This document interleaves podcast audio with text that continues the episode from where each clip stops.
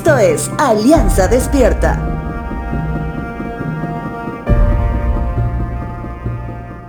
Creo que sería ilógico que alguien fuese criado por sus padres con el propósito principal de vivir una vida haciendo lo incorrecto, ¿verdad? En ese sentido, habría que preguntarse entonces, ¿qué es lo correcto? Tenemos en medio nuestro a una generación denominada la generación de cristal, es decir, que fácilmente se rompe.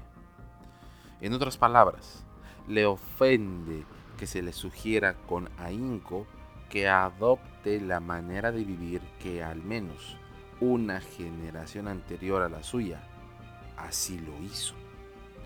Sin embargo, esta generación de la que les hablo y las nuevas emergentes se han dado a la tarea de cuestionar absolutamente todo.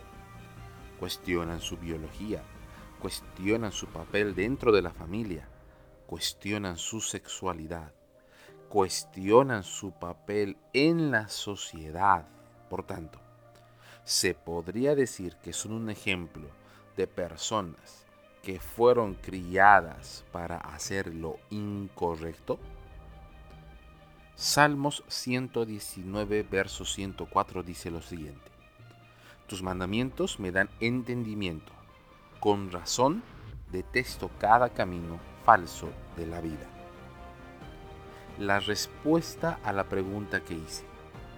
La diferencia entre lo correcto y lo incorrecto es la línea delgada que delimita los mandamientos de Dios, que capacitan nuestro entendimiento. En otras palabras, quien obedece a Dios puede distinguir al ladrón, al orgulloso, al violador, tal y como son, aun cuando sean ellos mismos ese tipo de personas.